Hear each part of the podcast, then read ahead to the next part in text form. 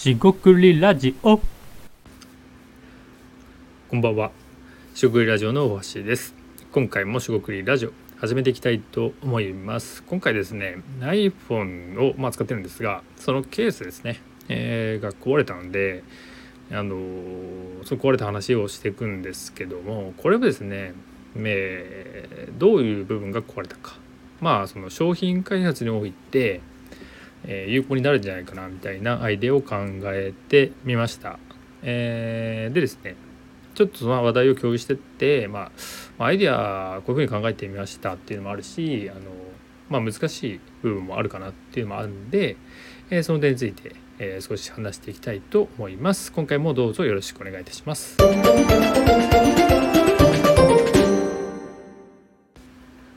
はい、中国ラジオの橋です。今回ですね、iPhone ケースが、まあ、ほつれたと言ったらしいんですが、えーっと、手帳型ですね、閉じるタイプになってまして、いわゆる背面にケース、えーのものと、それですね、あの手帳のようにね、こうパタッと閉じる、えータイプになってます。その閉じるですね、留め具みたいな部分があるんですが、マグネットで稼働するんですが、えそこの部分ですね、おそらく、えー紐というか、皮の部分で、そこはどうしてもですね開閉するために、えーまあ何でしょうねダメージというか、えー力が加わるのでそこがほつれてきたんですね最近。でですね結果的にはですね新しいケースを買って今もう別のケースを使ってるんですがこれですねえーっと壊れた時にふと思ったんですね。これって、えーこの部分だけ壊れたからあのその商品開発ですねメーカースマホケースメーカーとしてですね立場からすると、えーその改善部分ですよね改良部分になるんかなと思ったんですよ。あなたはどうお考えですかと。で、えー友人に少し聞いてみましたその商品開発とか、えーやってる人なんで、えー参考になるかなと思ったんですが、えーとそこで面白い知見が得られたのですね。えー一つはですねあのまず、えー対応年数ですね。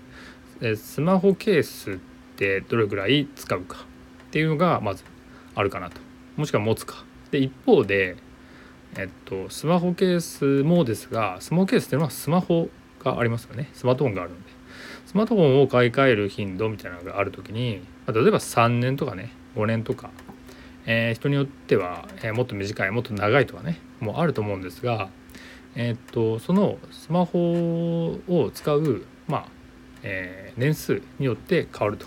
えなぜなぜならですねスマートフォン自体がこうモデルチェンジをしてですね今ってなんかどんどん大きくなってますけれどもそのどんどん大きくなったらスマホケースも変わると。で実際にですね、まあ、ヨドバシカメラの店頭でこのスマホスマートフォン買ったんですけどもあの店頭ですねなかなかたくさんの、えーケースがあるんですが当然ですが今 iPhone15、えーですか？ちょっとわからないんですが、まあ、そのケースが一番多いはずなんですよね。で、えー私使ってるのはこれ iPhone SE の第2世代っていうことで、まあ、かなり古いんですがそれでもですねえーっと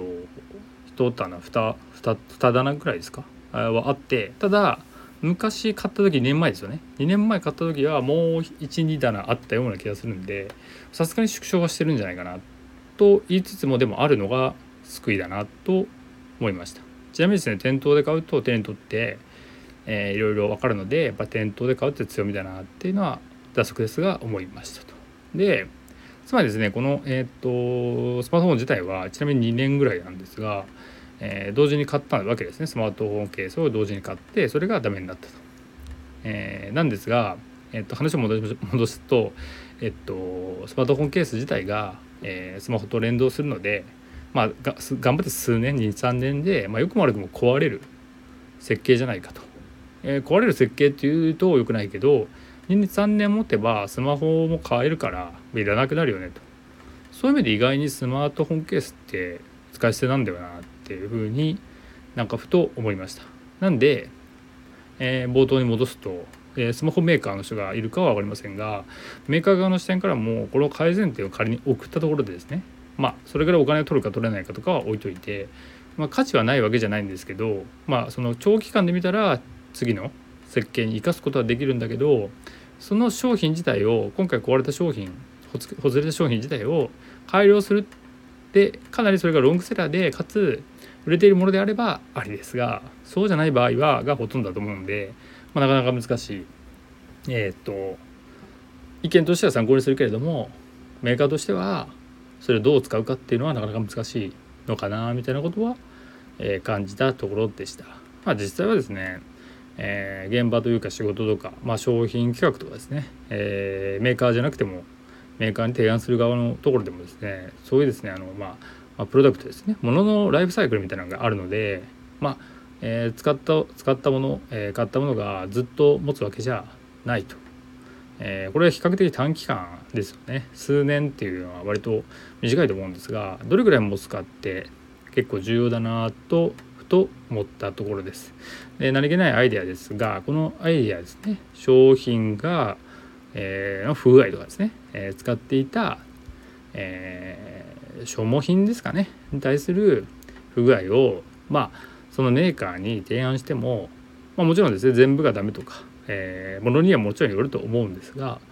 このスマホケースの場合ですねなんかうまくいかないかもなっていう話となります。えー、っと今回ですねこんな感じでですねまあ要は日常でですね、え自分が不満とかこれはもったいないなみたいなことでもいいと思うんですが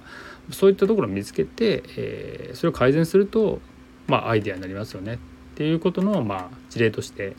え何かヒントになればと思いました、えー、少しでも参考になれば幸いです。今回は以上となります。四国ラジオ大橋でした。ここまでお聴きいただきましてありがとうございました、えー、失礼いたします。